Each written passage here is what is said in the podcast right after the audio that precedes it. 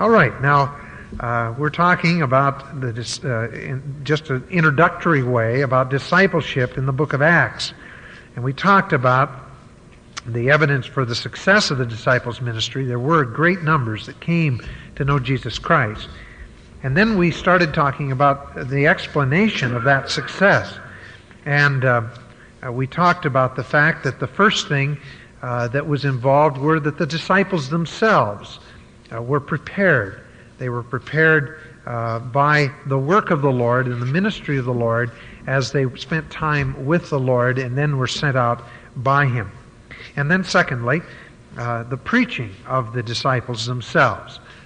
Those disciples, especially Peter, got involved in ministry and preaching the resurrection of Jesus Christ. And then Stephen as well ministered in that way.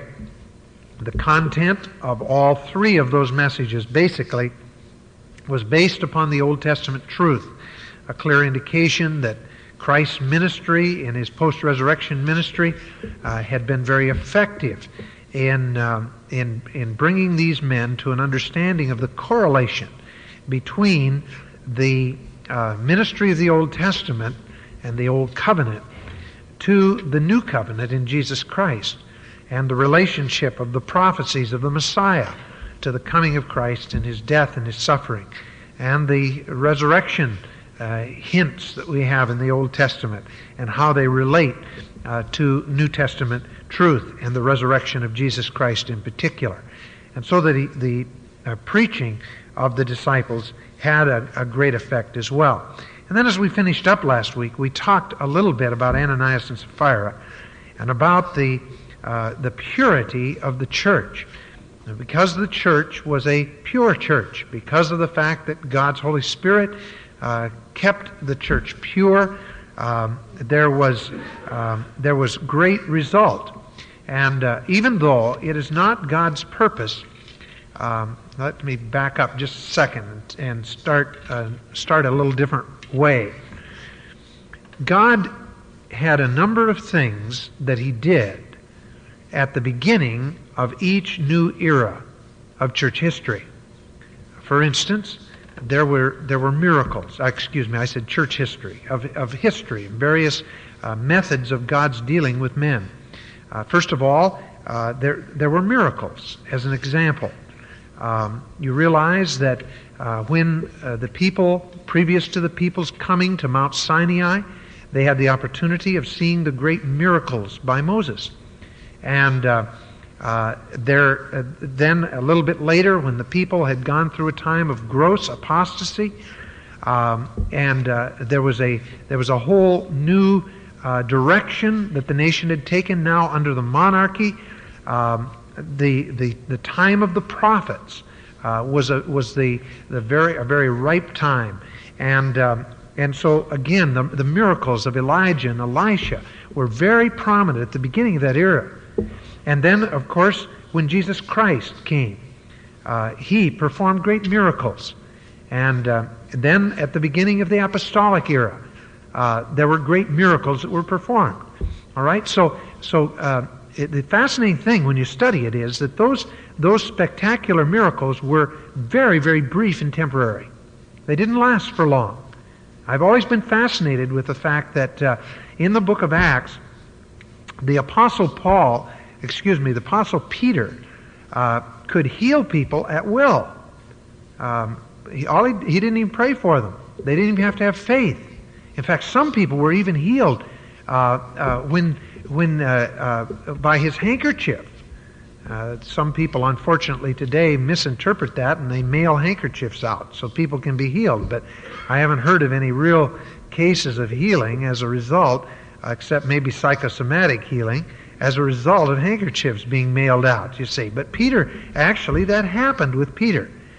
And yet, the Apostle Paul, at a later time, though Paul also had the ability to heal, the Apostle Paul could not heal several people. He couldn't even heal himself. He had a thorn in the flesh. And Epaphroditus was ill, almost unto death. But apparently Paul couldn't do anything for him. And there were others. And so you see, even when the apostolic era was still going on, those miracles were already fading from the picture. And already one of the early books was James, and James gets into the act and says, here is the way to conduct healing, and that is for the prayer of faith to be given by the elders of the church. And but that's not the same kind of healing that Peter had, where great miraculous things happened. The same thing was true in regard to miracles. There were miracles in the early chapters of Acts, but in the later chapters of Acts, you find only a few. They were fading from the picture. All right? Now, that's just one thing, but there's something else. And there are several others that I could mention that sort of were a part of introducing a new era. But another thing that was a part of introducing a new era was judgment. That is, God dealt in judgment. Do you remember at Mount Sinai as an example? How quickly and swiftly God dealt in judgment upon the people when they were worshiping idols. Later on, they did worse things by far than what they did at Sinai, if you think in terms of degrees of sin. It's by far worse to send your children or put your children forth to Moloch and sacrifice your children inside of a brazen calf that's heated white hot like an oven. It's far worse to do that than dance around an idol like they did at the bottom of Mount Sinai. At least as we view it, it certainly would be worse. And yet God at a later period did not deal in the same kind of swift judgment that he did at the beginning of an era.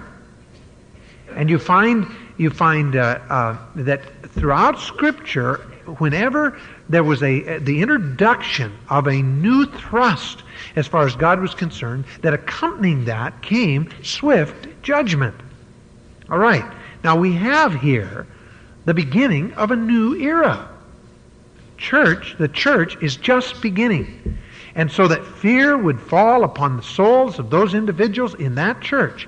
And so that historically we would know what God thinks of even that seems to be a rather small sin, a sin of lying.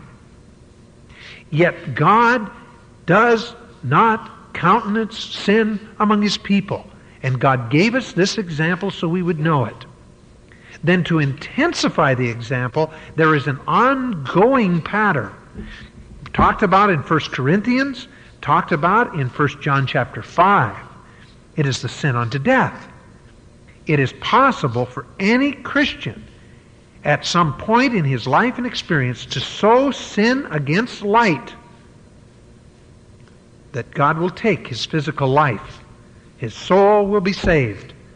But he'll be saved yet so as by fire, that is, his works will be burned up, and certainly there'll be loss of reward as a result. There's the sin unto death. And so you see, even though God doesn't deal as swiftly in judgment as he did with Ananias and Sapphira, or else a lot of us would be dead. Do you realize that? Think of that for a moment. Just think of it. How many times did you say that you were going to do something in the local church when you know good and well you had no intention of following through and following it to completion? I'm not going to ask for hands. It'd be too embarrassing. But by the standard of the swift judgment of the beginning of that era, there was swift judgment over lying, which is just the same as what people do today without the swift judgment. But you say, well then, does that mean that we are getting away with it and they didn't? No. The swift judgment was to set before us the responsibility we have to keep from that kind of sin, because we have an inkling of how vile it is in the sight of God. And therefore, we are told that as we come to the Lord's table, we are to examine ourselves. And if we don't, then, my friend, you never know when we'll cross that line. And God will say, all right, why cumbers he the ground any longer? He's doing my name more harm than he is good. And in such a case, many might be sick, and some will even die as a result. Now, you see, the purity of the church is just as available today as it was then, except God does not deal as overtly and swiftly with the sin as he did in this case, because this was a prototype. It is to serve as a warning to the New Testament church and to all succeeding generations that God hates sin. And you see, it behooves us to search our hearts and make mighty certain, that there's nothing in our lives hindering to God's Holy Spirit. When I think of the purity of the church and the responsibility that there is, I can't help but think of the story of Achan, who took the accursed thing in the time of Joshua. And you know, I think that often a church that seems to be moving along in a positive direction all of a sudden will come to a screeching halt. At least it appears as though the blessing that was once there is no longer there. We come up against things that before we would have bowled over like the walls of Jericho. But suddenly now we find ourselves in defeat rather than victory. And people wonder why. And I believe that the Scripture is very clear that when there is an Achan in the camp, that we cannot expect to be victorious. And we need to pray, and I mean this now, we need to pray that God will give evidence. It's a scary thing to say, all right? But that God will give evidence, that God will bring to light any sin in the life of the pastor, in the lives of the elders, in the lives of the leadership in the church, in the lives of the individual member, in the lives of those that are attending, that he will bring to light any hindering sin that is not being dealt with, so that it can be dealt with. Are you willing to pray that way? Are you willing to pray that God will bring to light sin in a congregation of people?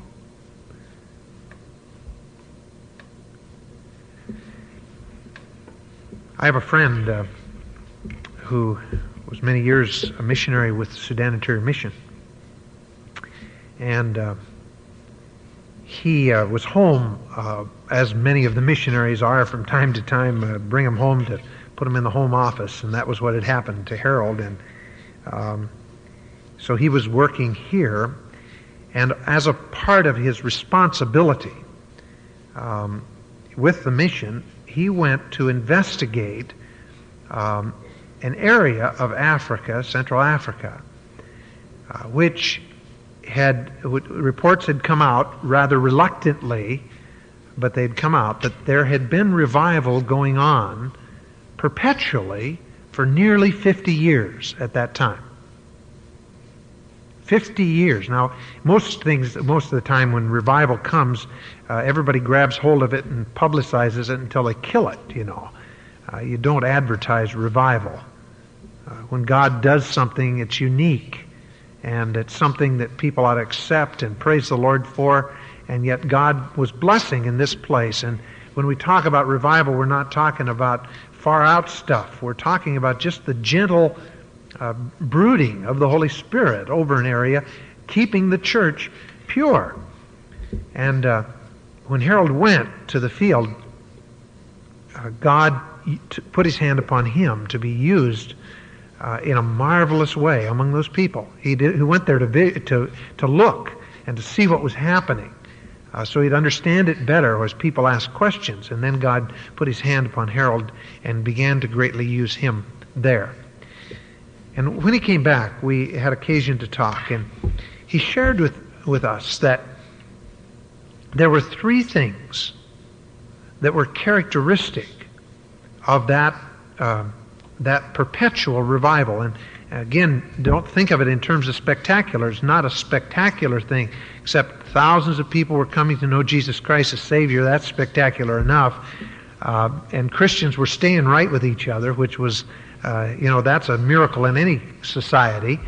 But the three things that he said were really characteristic, where there was a oneness. They were of one mind.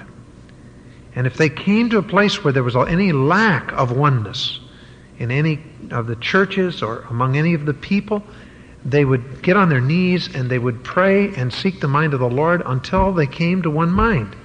They became convinced that the Holy Spirit only has one will.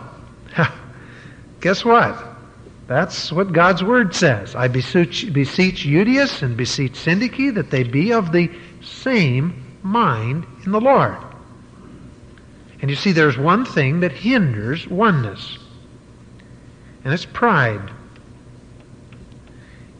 Pride is self-sufficiency, where you say, I don't need anybody. I got the answer. Now, it doesn't make any difference how big the answer is or how little the answer is. If you think you don't need God, if you think you don't need people in any kind of a situation, that is pride. Humility, on the other hand, is simply saying, I'm God sufficient.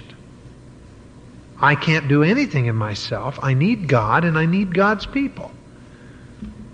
And so pride will spoil oneness. And so often there's a hindrance of the Holy Spirit simply because there are people who cannot be of one mind.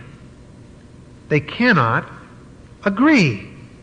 They cannot come to a place of great, of real love and understanding of the other individual's point of view. I was interested in studying the life of John Calvin and some of the writings of that era to discover that the problem that today, you see, one guy says, I'm a Calvinist, and another guy says, I'm an Arminian. Our followers of Arminius have one concept of election, and the followers of Calvin have another concept of election. And the Calvinist and the Arminian today argue over the thing on the basis of theology. But historically, it was not theology over which Calvin and Arminius split. Did you know that? They split over the fact that they both wanted the highest seat. It was a personality conflict, not a theological conflict. Down through the ages, the theological conflict has been the thing that's blamed for that. But chances are pretty good that Arminius and Calvin were not that far apart, that they weren't as far apart as people make them out to be today. It was where they placed the emphasis. And Arminius placed the emphasis on the wrong syllable as far as Calvin was concerned, and vice versa. But today, two major sects of Christianity, two major groupings of Christianity, use the name in regard to theological belief. And had Calvin and Arminius been able to settle their personal differences, they might have both contributed to the unity of the church. And if you trace through church history, almost every single split, difficulty, problem is not basically over theology, although they'll often use theology for a whipping boy, and they'll We'll go to work on it. But it's usually not that. It is usually over personality conflicts. I think of a particular division that came in a denomination with which I'm very familiar, and I sat and listened to the debate. And I can guarantee you that the people theologically were not more than a smidgen apart. The problem was it was a power struggle. Men that were acting like boys, like babies. And it brought about a great division. Now, that's not always true. There are times where there is biblical separation from false brethren. And we should recognize that as well. But many times it boils down to a personality conflict like we have in 3 John, loving to have the preeminence. Diotrephes loves to have the preeminence. All right, now oneness then is the first thing. The second one was openness. Openness was just simply where the terms of Matthew 18 were followed continuously. That, hey, I've got a problem. I go to you and I say, my friend, I have a problem. Instead of this other route. I think that Christians fail to realize the destructive force that we have when we start talking about other people when they are not there to hear the charge. God says, you go alone. Nobody likes to do that.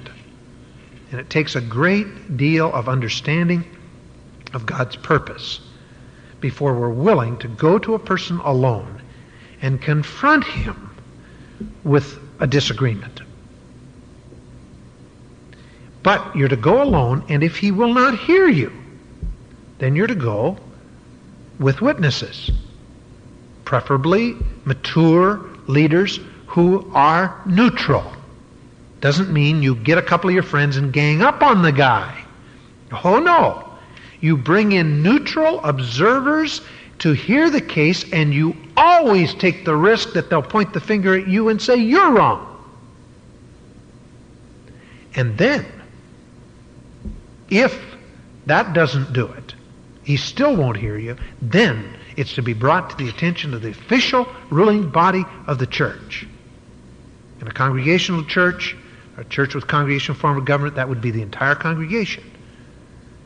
In the case of eldership, it would be the ruling elders. But it would be the whole ruling body to hear the matter. And then to arbitrate and to come to a decision. There's an exception to that. The exception is that if there is an elder who is involved in something that is verified by 2 or 3 witnesses, in such a case, it is to be brought to the body publicly. He is to be reprimanded publicly. Why? Scripture makes it clear, so that everybody will fear. Now, that's a tough thing. The poor elder doesn't have a chance, you know. So he better keep his act together, because if he does something overt in that way, he's to be dealt with publicly. And this church in Africa, these churches in this region about 100 miles in diameter, they had this kind of an attitude, and this is the way they dealt with things. And a missionary who, you see, was a white man in black Africa could have an African come up to him and look him in the eye and say, my brother, I believe you were wrong in that case. And they would deal with the thing as brothers. And they'd kneel down and they'd pray together. That's what we mean by openness. Nobody ever had to guard his words in the sense of holding back his true inclination. He didn't have to wonder if he was going to be misunderstood, because there was a minimum of misunderstanding. People just were honest with each other. That didn't mean that they got together and tried to dream up, can you top this, as far as a list of sins that they'd committed. It's not what I'm talking about. They just kept it up to date. And they were honest and open. And the third thing was brokenness. A broken and a contrite heart I will not despise, says the Lord. And Christians need to learn how to weep with those that weep, as well as rejoice with those that rejoice. They need to have a brokenness. That doesn't mean necessarily that everybody has to show outwardly emotion. It's not outward emotion that's really important. It's the inward brokenness. Are you really constantly broken before God? Scripture tells the children of Israel, the book of Jeremiah, to break up their fallow ground. Christ put it a little different way. He said that when you've got a heart that is like the wayside soil, Satan cometh immediately and taketh the word out of it. If we don't have a brokenness, a breaking up of our fallow ground, if we have allowed things to linger until the soil has become hard, then we are not going to be able to have God's very best. And as a result of that kind of simple, if you please, formula, there was the maintenance of a real moving of the Spirit of God in that church. Now, that's the same kind of thing that happened in the early church. And what do you have? You have Paul saying in the book of Galatians, I walked up to Peter and confronted him to his face. Why? Because when he came to Antioch, he sat down with the Gentiles, ate with them, fellowshiped with them, but then he found out James was coming. And James was leaning a little toward the circumcision. And so therefore, when he heard that James and some of the company of the Jews were coming, then he backed off. And he no longer would fellowship with the Gentiles because he was afraid of what they might think of him. And Paul went to another apostle and said, Peter, you're wrong. That's necessary sometimes. And so therefore, we need to have this kind of an attitude, a relationship that comes really, brings really a purity to the body of Christ. And so there's a desperate need for that kind of thing. Now, if you look again at Acts 5 and look at verse 11, then you will see the result. Actually, there are four results. It says, and great fear came upon all the church, and upon as many as heard these things, and by the hands of the apostles were many signs and wonders wrought among the people, and they were all with one accord in Solomon's porch.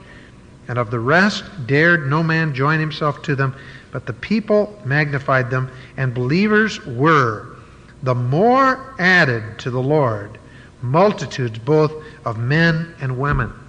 Let me say a couple of things. First of all, the result of purity here was fear, power, verse 12, and new converts, and unity. They were one accord in verse 12 as well. So there was a unity, and then there were new converts. But you know, when a thing like that happens in a church, you don't have people anymore joining for personal reasons or for material reasons or for human interest. I mean, who wants to be a part of a thing like that where you blow it and drop dead? You've really got to believe. You've really got to believe in this, you see. And so therefore, I'm sure that this separated the men from the boys on this thing, because they'd heard about Ananias and Sapphira. And so there was tremendous result. Is it any wonder that they were successful with that kind of dealing with sin and that kind of purity in the church? Now, there's a third thing. Fourth thing. That was the third thing. There's a fourth thing. And that is, there was also a pre-conditioning of the people. A preconditioning of the people. Now, let's go back to Acts 2 to look at this for a moment.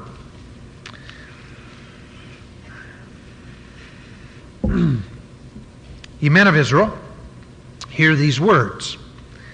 Jesus of Nazareth, a man approved of God among you by miracles and wonders and signs, which God did by him in the midst of you, as ye yourselves also know. Him being delivered by the determinate counsel and foreknowledge of God, ye have taken, and by wicked hands have crucified and slain, whom God hath raised up, having loosed the pains of death, because it was not possible that he should be held by it. All right, now listen. These people that were contemporaries with Jesus Christ. There were a number of people hearing this sermon by Peter who had actually been involved in the events that took place on the cross of Calvary. There were many people, undoubtedly, who had come for Passover. They had come to the city. They were strangers from out of town. They had probably stayed over for 50 days because the travel wasn't as easy as it is today. And so these people that came from all over the world for Pentecost, some of them maybe had been there at that time. At least the residents of Jerusalem, of course, knew what had happened. There was a preparation. The people had come, usually they come to the Feast of Pentecost several days before. And if they hadn't been there during the entire time between Passover and Pentecost, they would have come several days before. And the rumors were buzzing. Can you imagine what was being said? People were saying this fellow we chose Barabbas instead of Christ, and Christ was crucified, and everybody says he raised from the dead, and all of these things were going on. So they had heard all of this, and this had prepared them.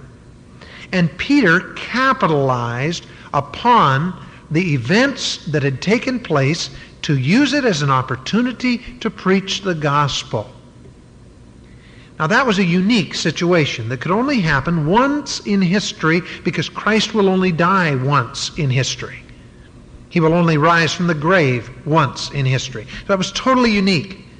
You say, well, then it's not fair for you to point that out as one of the reasons for their success. But let me ask you, does not God precondition people today? Well, after hearing Don Richardson, I'm more convinced than ever that God indeed does. But not only in a pagan culture where they have the concept of the peace child, or as Don brought out in the men's meeting, the concept of being born again in some pagan tribes and other things that he mentioned to us. That is one thing.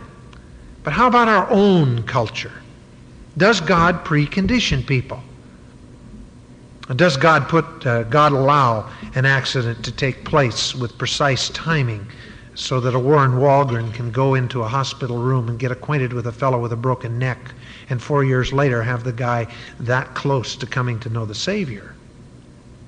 Was he not preconditioned? Has he not been prepared? Are there not conflicts that bring people to the brink? Like Colonel Bottomley so clearly brought out in his testimony, where a man who thought he had it made, a self-made man and worshiping his Creator, was able to suddenly realize how desperately he needed help. He was preconditioned. Preconditioned by the salvation of his son, preconditioned by a personal tragedy that brought him to the brink. All around you, wherever you are, there are people that are being preconditioned and prepared to hear the claims of Jesus Christ. It's just, I guess, sometimes that we're too blind to see it, too blind to realize how desperately men need, and women, and boys and girls and young people need to know Jesus Christ. how desperately people are groping in darkness. I mean, do you see the kid on the street smoking pot as an awful specimen of society, and you pull your self-righteous robes around you and you walk off and you say, I wish he'd get his act together. There might be hope for him if only he'd come around. Guess what? He's never going to come around that way. Do you realize that his trying to get high on marijuana or heroin or something else is a cry for help? He's been preconditioned. He needs some answers. He knows it doesn't satisfy. You know, I was working with teenagers. I had one fella in particular who now is really going on with the Lord, so the Lord did miracles in spite of me, I guess. I almost gave up on this guy 100 times, maybe 1,000. I'd sit in that car till the wee hours of the morning talking with this guy. You know, he was always bringing vodka to the high school parties and getting the kids to pour a little in their Coke, you know, when I wasn't looking. Trying to get everybody drunk, because, boy, that would really be great. You know, you love guys like that. You know, it's really super to have guys like that on board. When you're a youth director, all these Christian kids come home staggering into their homes, and I don't know what was in that punch the pastor served, but, you know, I mean, it's really great. You know, and this is one of those guys, see? And I said to him, Bob, I said, will you just be honest with me once? You're saying you're having a good time. You're saying that what you're doing is the most satisfying life you can possibly have. I want to ask you, when you're home at night, you're laying on your bed, and the blast is over, and you've sobered up a little bit, and you're looking at that blank ceiling, tell me, does it satisfy then? Or isn't there an emptiness down inside your gut? I'll never forget what he said. He said, you got me on that one, preach. He says, you're right. But he says, that's only a little bit. Gonna go to it. You know, he cast it off very quickly, but I never forgot it. Because listen, that's the way it is. And a guy can be thinking he's having a good time right down the line. But you see, there's a preconditioning process. Pascal called it a God-shaped vacuum in the human heart that only God can fill. And man is eternally empty without that. Without God filling the vacuum, he's eternally empty. And look, you know, I look out and see some of you people, and I know some of your stories, and I know precisely what happened with you. And because I know that, I know that each of us have been preconditioned for the hearing of the gospel. And God is duplicating that over thousands of times. And we can be just as successful if we'll just understand how God is allowing history to come to bear, circumstances to come to bear upon the lives of people, conflicts in their home and their family to come to bear upon their lives so that they're ready to hear the gospel. Look, you know, Bill Gothard's key to success is just that. That's really all it is. Why do the people flock to hear Bill Gothard? I'll tell you why. Because the guy has learned or by experience, and God has gifted him, to recognize where people are at, where they're hurting, and be able to give some biblical answers. You know, in the process, you know, not everybody agrees that what he's doing is all right, you know. Usually the people that aren't as successful as he are the ones that are the biggest critics, you know. But the guy has learned what it is. You know, and he hits him over the head with the fact that the Word of God is God-inspired the very first session. He takes his stand upon the Word of God as having the answers to human need. That causes all kinds of raised eyebrows. But people that hang in there get their needs met. because it's Scripture. And so you see, when you think in terms of the preconditioning of people, any one of us can be equally successful if we'll keep our eyes open and our ears to the ground and recognize that there are people all around us that are being prepared. Now, we don't always get them on the first time. Walgreens have worked on the fellow that I mentioned for 4 years. 2 years ago, his wife came to know the Lord as a result of personal crisis in their family. And then she had to learn how to live a godly life in that family. And she's been seeking to do that. It hasn't been easy. And so for a couple of years, she's been trying to live that testimony. And now, you see, all of a sudden, the Lord's bringing to bear the gospel upon this guy's life. It's taken time. So don't think that the person across the street or the person next door is an untouchable. Lyman Taylor mentioned back here today that he's been building a relationship with a guy at work by the name of Tony, who's an atheist. And today he accepted the gift from Lyman of a living Bible. He said he'd read it, apparently. Be interesting, won't it, to hear when he comes to know the Lord. One thing after another in the way of circumstances put together to bring a guy to Christ. Are you willing to be the link in the chain that will bring someone to Christ? Don't be too hung up on how many notches you've got on your Bible. Because you see, it's not important how many people you clinch, how many people accept Christ with your presence there. That's not the important thing is. The important thing is, were you faithful? And were you sensitive? And if you were, then you've done your part. Be ready to do it again if the Lord calls on you. But you've done your part for the moment. And if he calls on you to do it again, then do it again. And just be faithful. And that's all any of us have to do. And God will take care of the preconditioning process. But it's very present today, even as it was then. Well, then there's another key, number 5. And that is the propagation. I almost changed that today when I was going over my notes. The priority could be either of the Word of God. The priority of the Word of God, or the propagation of the Word of God. Let's just take a few selected verses and just see what happens. Chapter 4 and verse 4.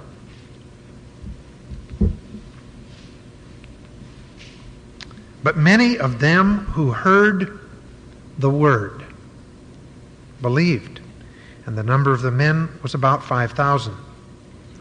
Verse 29. And now, Lord, behold their threatenings, and grant unto thy servants that with all boldness they may speak thy word. You know, I never could get over this verse and the next one where it says, by stretching forth thy hand to heal, and the signs and wonders may be done by the name of thy holy child Jesus. That just really had an impact on my life a few years ago when I realized that here were guys whose lives were in jeopardy because they'd preached the gospel. And when they came to the Lord, instead of praying the usual self-centered prayer, help, Lord, you can't let a thing like this happen. Why me? You know, that kind of a prayer. They didn't pray that. What they prayed? Lord, we ask two things. First of all, give us boldness to preach your word. Secondly, continue to give the confirmation of that word through the apostolic signs and wonders. That's what they prayed for. They were praying to get killed. That's what they were praying for. Because that's what they've been threatened. And they weren't praying, Lord, help me to know when to keep my mouth shut, lest I get killed. I don't want to cut my life short. Got to keep serving you silently. No. They said, Lord, help us to speak forth with boldness thy word. Look at verse 31. When they had prayed, the place was shaken where they were assembled together. They were all filled with the Holy Spirit, and they spoke the word of God with boldness. Look at chapter 6. Look at verse 2. Then the 12 called the multitude of the disciples unto them and said, It is not fitting that we should leave the word of God and serve tables. By the word, that way that word serve is diakoina, which is the word from which we get our word deacon. Wherefore, brethren, look out among you for 7 men of honest report, full of the Holy Spirit and wisdom, whom we may appoint over this business. But we will give ourselves continually to prayer and to the ministry of the word. And by the way, if I can say it, you've heard me say it a million times, you're going to hear me say it a million times again, so get used to it. That's the main job of a pastor. The teaching elder, his main job is a twofold thing: prayer and the ministry of the word. And that involves study and involves teaching. But that's the main job. A lot of people have foggy ideas as to what a pastor ought to be doing.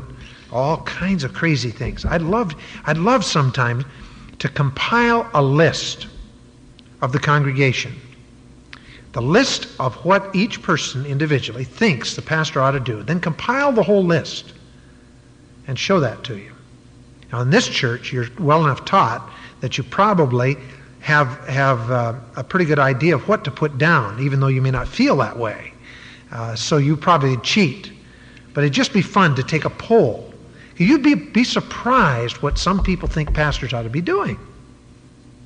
And yet right here you have a very clear teaching concerning the fact that the pastor, who is in Ephesians told that he is to equip the saints for the work of the ministry, he's told here the 2 areas that are vital in order to accomplish that. I cannot leave the study of the word to wait on tables. I'm willing to wait on tables. Waiting on tables is no problem with me. I probably be better at that than I am preaching, because at least it's a non-threatening sort of thing. But you see, God has called me to minister his word. And it's the Word of God and the priority of the Word of God that really is the thing. And you know, the crazy notion is that the pastor really, what he does, is he just a few seconds before he comes out, he thinks to himself, let's see, what shall I speak on tonight? And he comes out and with his natural gift of gab, he just turns loose. Lets it go. You'd be surprised how many people think that's true. And there are pastors who do exactly that. I know for a fact. You don't grow. Because unless you're getting fresh upon your knees with your open Bible for hours, you can't come fresh into the pulpit. And the result is, week after week, they give out skim milk, and the people starving to death and getting spiritual malnutrition, and they hardly know why they're, it's like starvation. They say that people sometimes get so hungry that they no longer have a desire for food. They have to be force-fed. You've seen these starving little children over in India and so on, where they're bloated from a lack of food. You'd think it'd be the other way around, but there's a period of time where they get bloated and where they have no appetite. And there's some people that just have that. Like John MacArthur says, sermonettes for Christianettes preached by preacherettes. That's what a lot of people think needs to be done, But a pastor can't do that. He's got to spend time in the Word. And that's why, there are 2 reasons, really, why I don't go out in the building program out there and drive nails. One is because invariably I get the nail in the wrong place anyway. Because it only gets halfway in and then it bends over, which isn't that the way you do it? Now, that's one reason. That's not my, that's not something I'm good at. I've done it. When I was up in Lacey, I'll tell you, I learned all kinds of trade. We moved a building from Fort Lewis down the road. That's a story in itself. And then we had to tear the roof, part of the roof off to get it under the power wires and all of this kind of stuff. And then we had to put the thing back in driving rainstorm. And, you know the whole thing. It was really something. And I had to do it, because there were only a handful of men in that church. Somebody had to do it, so I got out there and did it. I'm not afraid to do it. But it is not the priority. The first and foremost thing must be the study of God's Word. And that was true of the apostles. It's true of the pastor-teacher today. And we as a congregation need to be mature enough to recognize that and to encourage. You see, it's an infectious thing. As you, as a group, as a smaller group, become aware of this, then you, in turn, can convey this to other people until the message is heard. And you've got to keep saying it because you've got new people all the time. They keep coming in. Praise the Lord for that. And again, they come in saying, wow, I really enjoy the ministry. And they say, why doesn't the pastor visit everybody in their homes? And why doesn't he do this? And why doesn't he do that? And why doesn't he do the other thing? And why doesn't he run around like a chicken with his head cut off? And they don't realize that the two are incompatible. It's an either-or proposition. And so therefore, there has to be that commitment to the Word of God on the part of the pastor and upon the congregation too. I know most of you already know that, so that maybe I've been flapping my gums for no good purpose, but I know that some of you needed to hear it. All right. And then it says in verse 7, what happened? It says, after they appointed this group of 7 men of honest report filled with the Holy Spirit, see, they were no less spiritually qualified to wait on tables. It was just that their priority was not the preaching ministry, at least at that point. And it says, and the word of God increased. It's inevitable. A guy who goes into his pulpit having not had the Word of God burned into his heart in the study, that man will never be able to feed the sheep. Never be able to provide the needs of the flock as an under-shepherd. But you need to spend time on your face before God with your open Bible and have that poured into your heart. And when you do that in private, then in public, the Word of God will increase in the number of disciples, not just the number of believers, but the number of disciples multiplied. Now notice, just a little while ago it said that they were preaching the Word, and there was added to the church daily such as should be saved. Now it's become a process of multiplication, because when the Word of God is given the priority, then there is the multiplication of individuals. Because I teach you to teach others, 2 Timothy 2:2, I teach you commit the things that I've heard among many witnesses. I commit to faithful men who should be able to teach others, to teach others, to teach others, to teach others, to teach others, to teach others, to teach others. You can see how it grows? As you mature, then you can bring others to maturity. And there's a multiplication process. And so it says, the word of God increased, and the number of disciples multiplied in Jerusalem greatly, and a great company of the priests were obedient to the faith. That was the result of what happened. Look at Acts chapter 10. Whew, where'd the night go? Acts chapter 10, verse 36.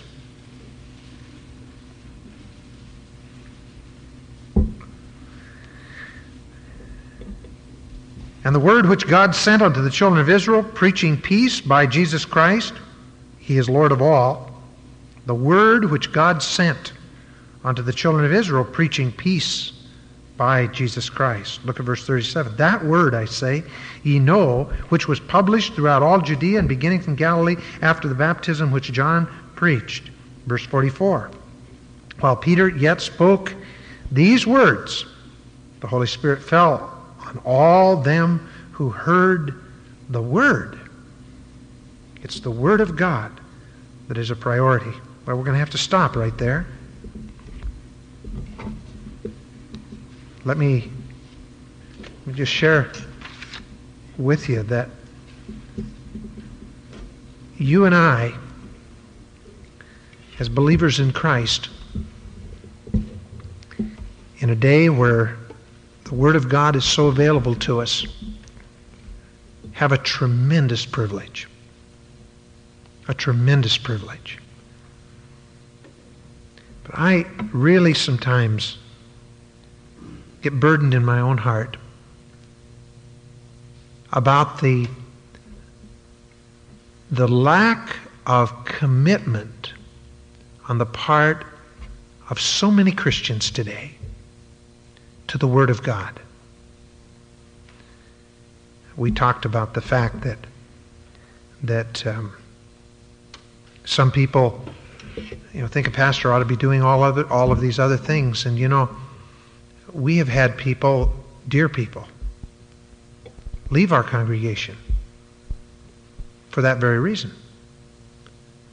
We've had others that have left because they say, I don't come to church. I've heard this so many times, that it really saddens me, grieves me. I don't come to church to be in a classroom, or I don't come to church to think. I come to church to have a good feeling. I come to church to relax. And therefore, I can't relax. I've got to be thinking all the time. I've got to be turning in my Bible and things like that. And that's a tragic commentary on our age. People, to get ahead in their work, will take courses that are way beyond them and pass them. Think, stretch themselves in order to make a buck. But they won't give the same degree of commitment to God's Word. And what we're seeking to do by God's grace is raise up a generation of people, all the way from our kids right up through our adults, that'll have a completely different attitude toward this. It's going to take time.